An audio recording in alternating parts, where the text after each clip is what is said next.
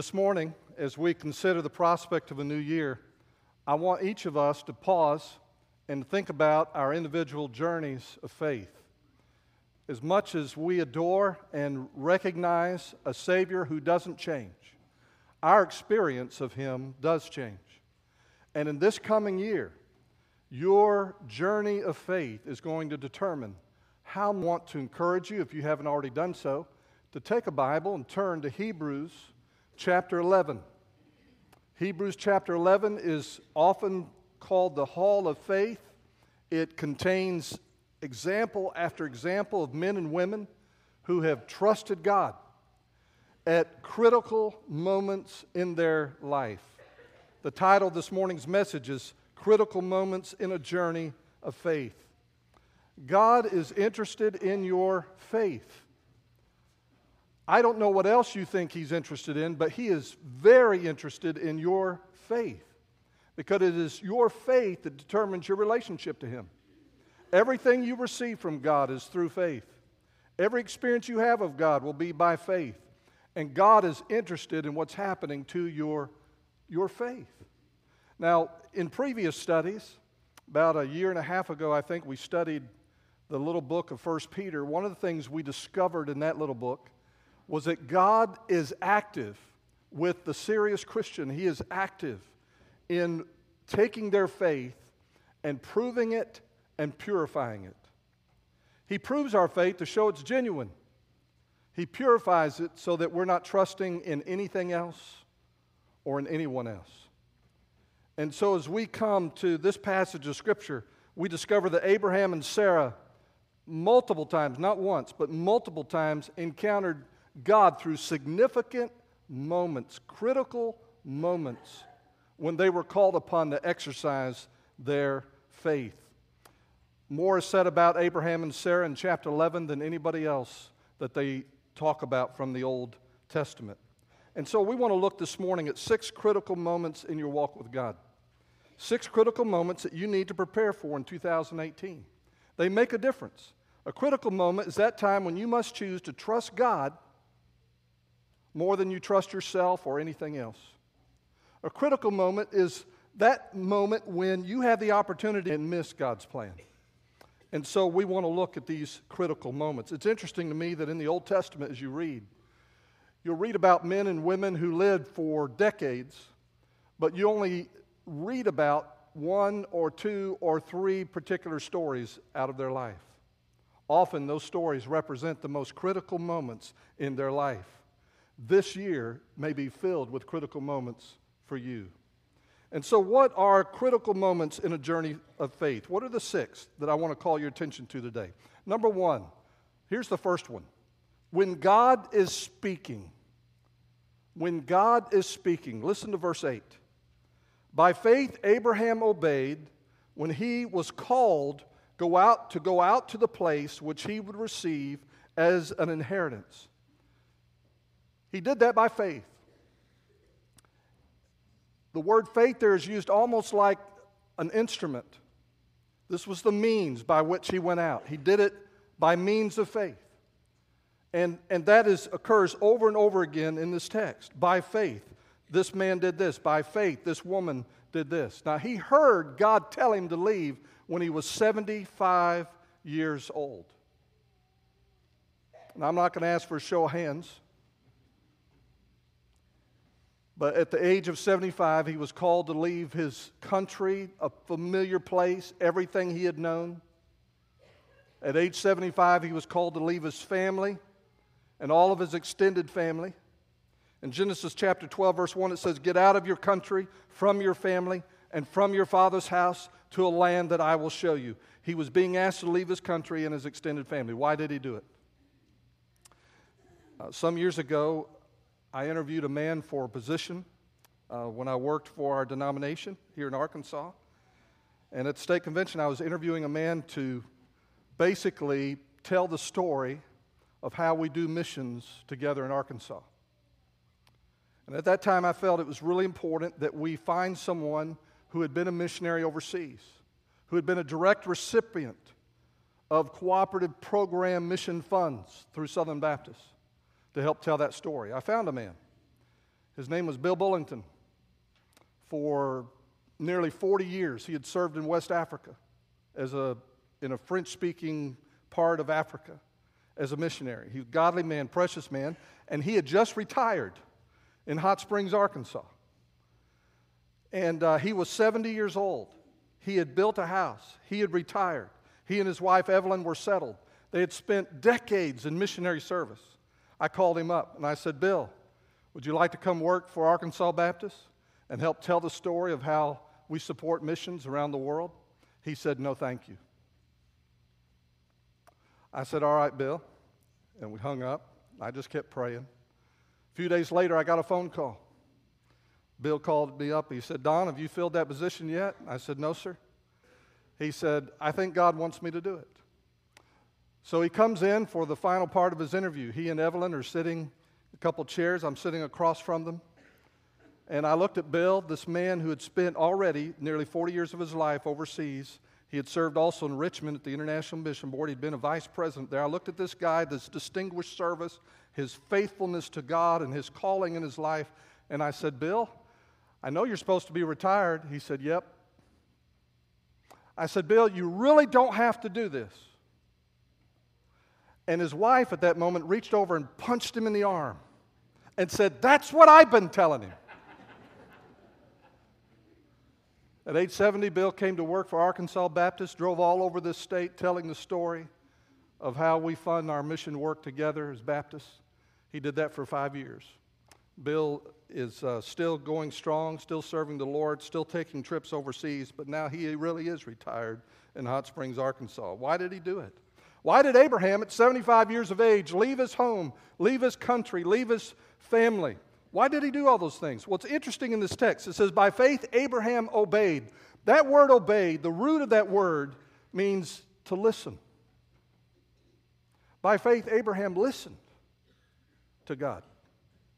God was speaking to him. He knew God was speaking. He wanted what God wanted for his life. He wanted the best. He wanted whatever God had in mind. He wanted whatever God was on his heart. God, if this is what you have for me, sign me up. He was listening. It's a critical moment in his life. Are you listening? This year, there'll be many opportunities for you to listen. Each day, when you get up, as you seek the Lord and pray and read His Word, you can listen. When you come to Bible study on Sunday mornings or during the week, wherever your group meets, and you study God's Word together, God will speak to you. Certainly, in the congregational time when we come together and worship, as we sing together, as we study His Word, God will speak to you. But will God is speaking. There's a second critical moment that you're going to experience this year in your journey of faith, and that's this. Number two, when I know it is time to leave. Not only when God is speaking, but it's a critical moment when I know that it's time to leave. The rest of verse 8 says, And he went out not knowing where he was going. Abraham knew that he had to go instead of staying, but when he left, it says he didn't know where he was going. He was willing to obey God with very little information. When I know it's time to leave, it's a critical moment in my journey of faith. There are moments where we know we're finished with a particular assignment, a particular job, a particular role, a particular relationship. We tend to want more details than just go. We want more information than it's time to leave.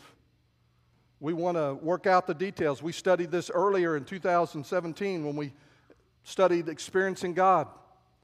And we discovered that when God leads you and me, He doesn't give you the whole map at once, does He?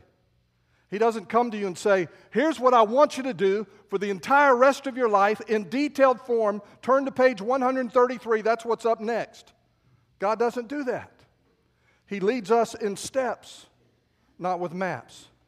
Now, why does He do that? Why does God lead us in one step at a time instead of with a map where He gives us all the information at once? Because God wants you to come to Him for more than just leadership, He wants you to come to Him for a relationship. And when He's leading you step by step, that's what you wind up with a relationship with God.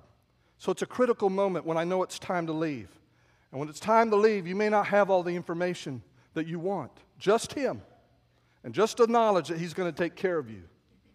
Will that be enough when that critical moment comes? There's a third critical moment when I know I need to stay. It's critical when I know I need to leave. It's also critical when I know I need to stay. In verse 9, it says, By faith, he dwelled in the land of promise as in a foreign country, dwelling in tents with Isaac and Jacob, the heirs with him of the same promise. For he waited for the city which has foundations, whose builder and maker is God. By faith, he dwelt in the land of promise. Now, God had said, If you go where I'm telling you to go, I have something for you. I have a place for you, an inheritance for you. And now he's following the Lord and he's living in this promised land, but he doesn't own anything. And he's waiting. And he's waiting. And he's waiting. Have you ever had to stay when you wanted to leave?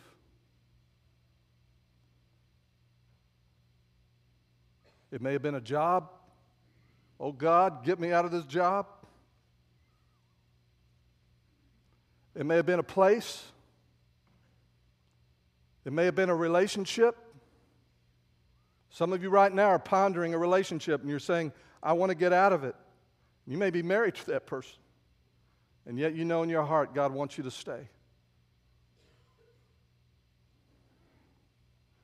When you feel like you're, you're not getting anywhere, and God hasn't opened a door for you to leave, and God hasn't opened a way forward, and nothing is changing, nothing seems to improve, nothing seems to get better. How do you feel in that moment? You may feel like God's forgotten. You you may feel like God's wasting your life.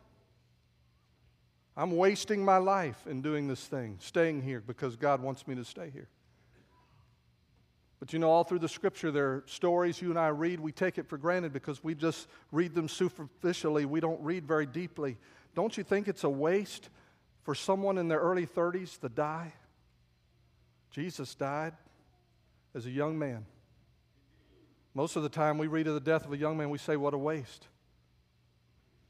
Paul sitting in prison. At one time, he was a rising star in the academic theological world. He was a brilliant man, massive intelligence.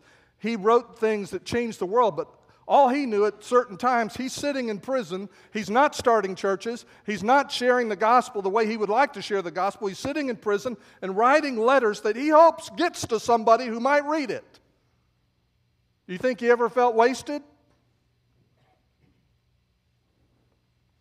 The only time you're wasting your life, the only time you're ever wasting your life, is when you are outside of the plan of God for your life.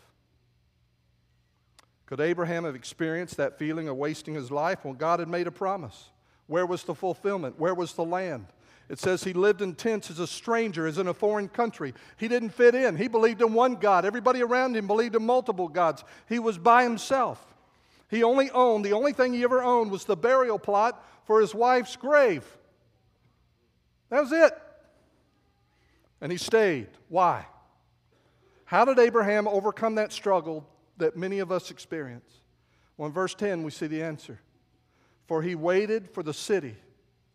He waited for the city which has foundations, whose builder and maker is God. The key to staying is to reinterpret the experience as waiting.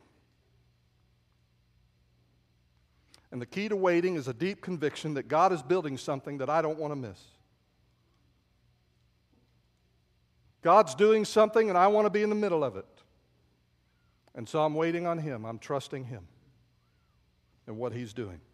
It's a critical moment when I know I need to stay. When you want to run, will you stay? In 2018? Will you trust Him and wait if you know He wants you to wait?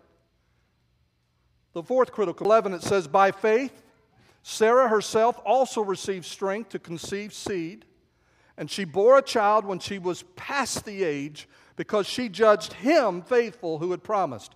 Therefore, from one man, and him as good as dead, were born as many as the stars of the sky in multitude, innumerable as the sand which is by the seashore. This passage is saying that at one point they had been promised a child and they got to a place in their waiting where it was physically, scientifically impossible for Sarah to conceive a child. And in Romans, it says in chapter 4 that, that Abraham was in the same condition. His body was as good as dead. I don't know if I ever told you the story. My first pastorate, I was preaching through the book of Romans, 27 years old. Came to Romans chapter 4, I wanted to explain the miracle, the fact that Sarah was able to conceive well past the age when she should have been able to have a baby. So I explained very carefully and very technically the condition called menopause. I thought I was being a good expositor of the Word of God. All I got was a bunch of hate mail.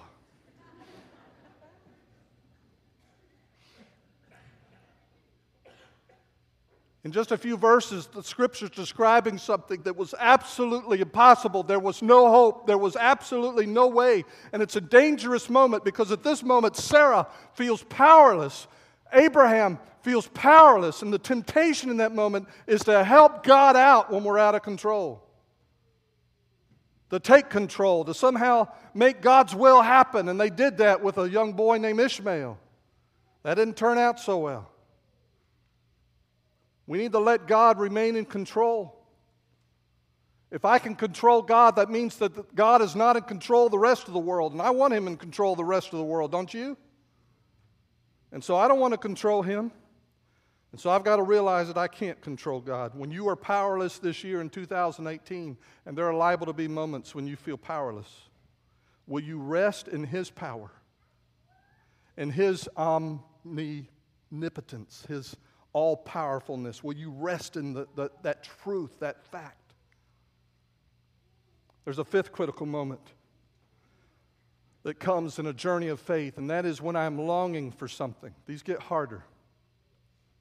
When I really want something that I think will make me happy. If I could just have this thing, this person, this situation, this circumstance, I would be happy. When I'm longing for something and that longing is not being met, that's a critical moment. Look at verse 13. Then all these all died in faith, not having received the promises, but having seen them afar off, were assured of them, embraced them, and confessed that they were strangers and pilgrims on the earth. For those who say such things declare plainly that they seek or long for a homeland. And truly, if they had called to mind that country from which they had come out, they would have had opportunity to return. But now they desire a better, that is, a heavenly country. Therefore, God is not ashamed to be called their God, for he has prepared a city for them. Wanting, not having. This old rock song makes me think of that situation. What, what is it? Can't, can't get no satisfaction. You know, we see that in the lives of the rich and famous. We read about it in the news.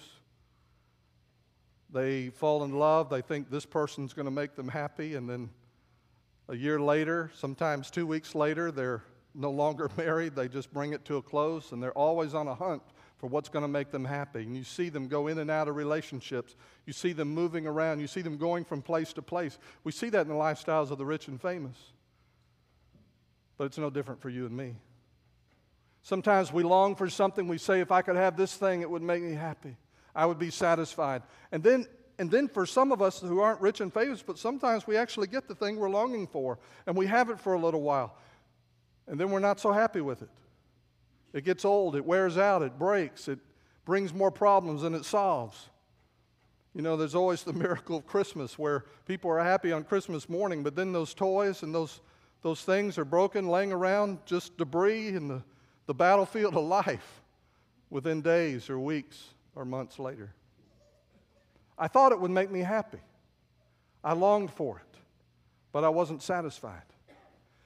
One of the things we discover in a journey of faith is that there are things that we long for, and we discover one by one that those things will never satisfy. That what I'm longing for, the only thing that will satisfy me, is a God who can fill the hole in my soul. It says, by faith, Abraham did these things. By faith, Sarah did these things. By faith, all these other people mentioned in chapter 11 did these things. But this one's a little different in verse 13. It says, These all died in faith. No longer is it saying by faith, it's talking about a condition. These people died in faith. What does that mean? They died still believing, still trusting, still resting. And one of the striking qualities of this critical moment of longing is that it is a moment where you have the opportunity to really think about your life, to really think about why I'm here. What is it that really is important to me? Your longing can tell a lot about you. Meanwhile, God wants to satisfy you. God wants you to be satisfied. God wants you to be content. God wants your soul to be full. But the only way that happens is when He enters the void. So, slowly, often over the course of your life, the things that we think are going to make us happy go away, or we discover don't satisfy us, one by one by one. There's a story of a lumberjack one time who goes into a forest. He knows all these trees are coming down. He looks up in one tree, he's getting ready to cut down, and there's a there's a mama bird up there trying to build a nest. So he takes the back end of his axe and he, the flat side, and he beats it against the trunk. And that bird is disturbed and flies to another tree. Well, that happens to be a tree that's also coming down. So the lumberjack goes over to the next tree and he takes the flat end of that, that axe and he whacks it against the tree again, again, and again. I'm sure that bird is looking down saying, Why is this person being so mean to me? But what that bird doesn't understand is all the trees are coming down. There is no kindness in letting a person think that they can find their happiness in a world that's all going to burn up one day. All the trees that you and I pursue, all the things we think are going to make us happy are coming down. There's one thing that will last, and that's your relationship with your Savior, with your Lord. He will not let you build your nest in a sense of security here on earth, but only in Him. So, the critical moment is when you are longing and deeply unsatisfied with your, la- your life, are you going to be able to transfer that to the only one who can satisfy you? Will you take that longing and that, dis- that dissatisfaction and will you bring it to God and say, God, I know that you're the only one. You made me for yourself. I have a need for you. The thing that is missing in my life is you. The hole in my soul, only you can fill. Will we come to Him and say, Lord, only you can satisfy me? And then, number six, the other critical moment that you may encounter this year, some of you encountered it this past year, is when I lose what I love. When I lose what I love. Look at verse 17. By faith, Abraham, when he was tested, offered up Isaac. And he who had received the promises, offered up his only begotten Son, of whom it was said, In Isaac your seed shall be called. He was the promised one, concluding that God was able to raise him up even from the dead, from which he also received him in a figurative sense. When you lose something or someone that you treasure, it is a critical moment, probably the most critical moment in any walk with God. I don't know of any other moment that has derailed the faith of more people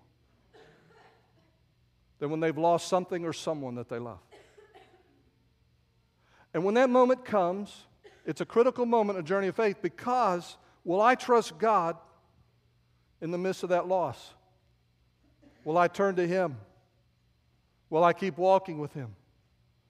Will I believe in him no matter what? Abraham loved God, but would he love God even if he were to lose the promised son that he had waited for for so many years? God had made a promise. It's quoted in verse 18 In Isaac your seed shall be called. And then God says in so many words, Now sacrifice him to me.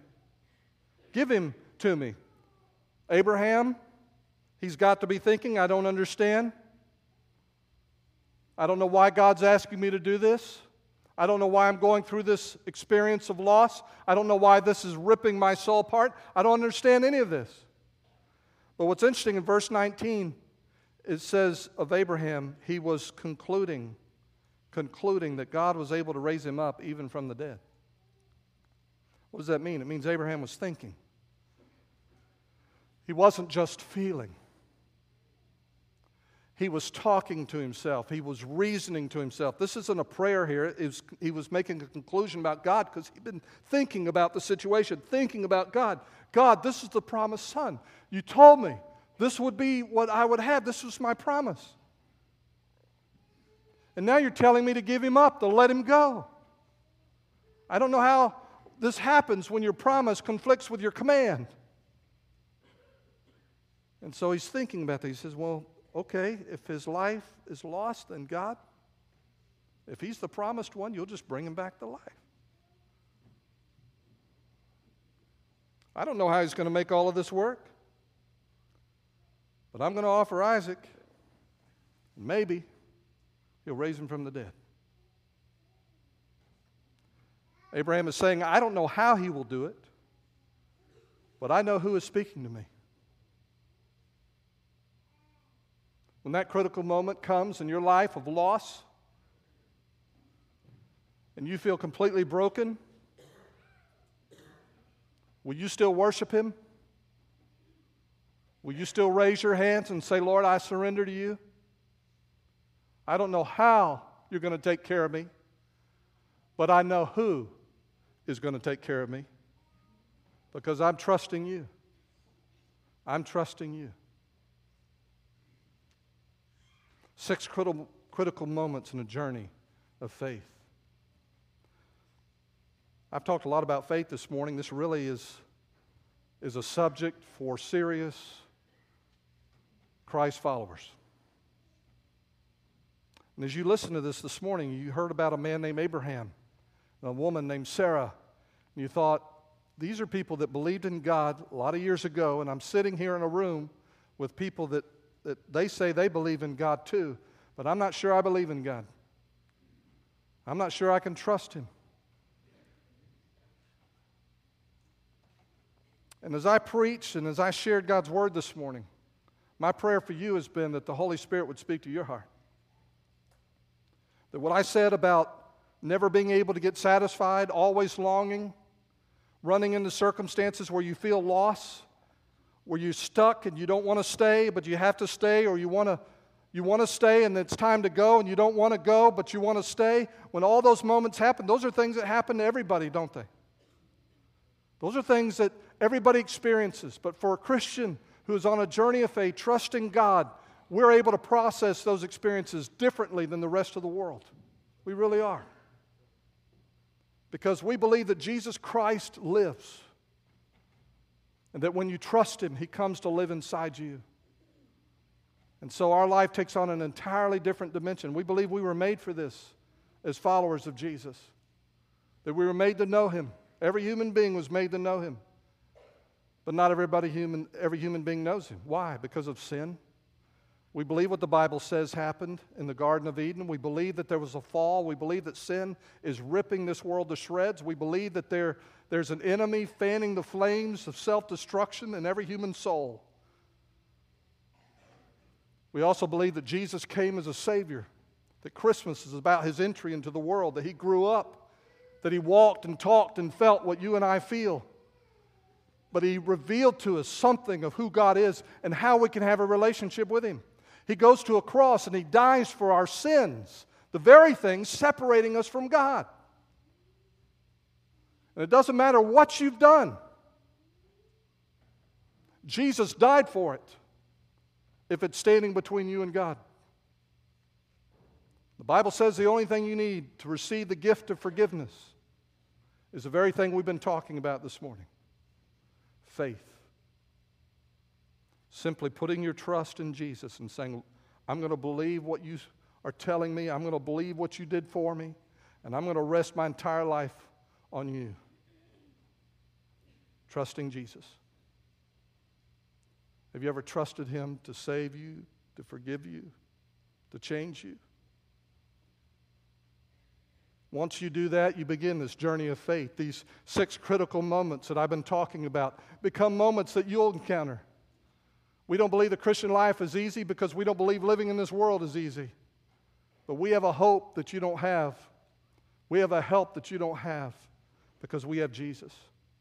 And I want to encourage you this morning to seriously consider giving your heart, giving your life to Jesus Christ and trusting Him. In just a moment, we're going to stand and sing. I'll be standing down here front and center. Uh, our other pastors will be standing down here. They will be ready to receive you, to talk with you, to answer questions that you might have. If you need time, we'll just slip out to a side room. We'll take all the time you need and help you answer the questions that are in your soul. You can leave here today trusting Christ with a new life in a new year.